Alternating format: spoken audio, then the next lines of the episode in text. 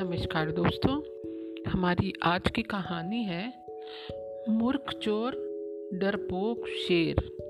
यह कहानी कोरियाई लोक कथा है। तो चलिए कहानी शुरू करते हैं। मूर्ख चोर, डरपोक शेर। सैकड़ों वर्ष पहले की बात है। कोरिया के एक गाँव में एक महिला अकेली रहती थी। उसकी एक गाय थी। उसका दूध बेचकर वह अपना खर्च चलाती थी। उसके पड़ोस के गाँव में एक चोर रहता था। वह दिन में बस्तियों में घूम घूम कर टोह लेता था कि किसके घर में क्या है और फिर रात को चोरी करने के लिए निकलता। एक बार उसकी नज़र उस गाय पर पड़ गई और वह उसे चुराने की जुगत में लग गया। संजोग से पास के एक जंगल का एक शेर उन दिनों जंगल में कोई शिकार न मिलने से परेशान था और उसकी नज़र भी गाय पर थी। जिस रात चोर गाय चुराने आया, उससे पहले शेर वहाँ पहुँच चुका था। शेर ने सुना, महिला का बच्चा रो रहा था। बच्चे को माँ बार बार चुप करा रही थी, मगर बच्चा चुप नहीं हो रहा था। अंत में माँ ने कहा, बेटा, चुप हो जा, मैं तुझे कोकम दूँगी।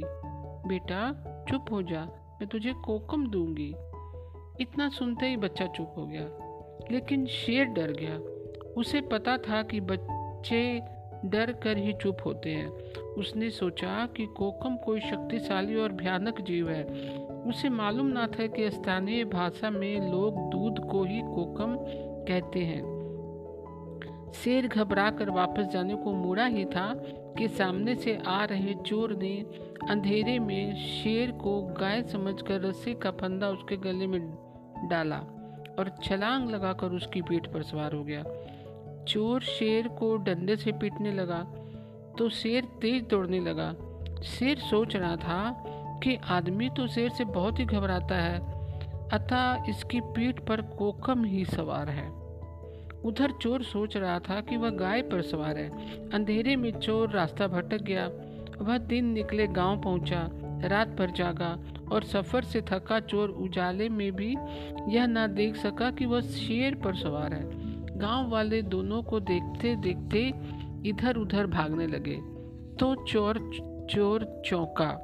बाद में उसे पता चला कि वह शेर पर सवार है। इससे एक बार तो चोर घबरा गया, पर सिंह सिंह ही उसने अपनी घबराहट पर काबू पा लिया। अपने घर पर पहुंचकर उसने शेर को जंगल का रास्ता दिखाकर चार छह डंडे मारे और भगा दिया। गाँव वाले उसे अभी तक बातूनी ही समझते थे। मगर इस घटना के बाद वे चोर से प्रभावित हो गए। चोर का इस घटना से क्षेत्र में सिक्का जम गया। मगर इससे भी अच्छी एक बात हुई कि चोर की सवारी से शेर बड़ा लज्जित हुआ। कोरियाइयों की मान्यता है कि तब से शेरों ने गाँव में आना बंद कर दिया है, वरना इससे पहले शेर अक्सर गाँव में आकर लोगों या जानवरों का शिकार कर लेते थे। तो दोस्तों आज आज की कहानी आपको कैसी लगी? मैं कल फिर एक नई कहानी के साथ उपस्थित होंगी तब तक के लिए नमस्कार दोस्तों।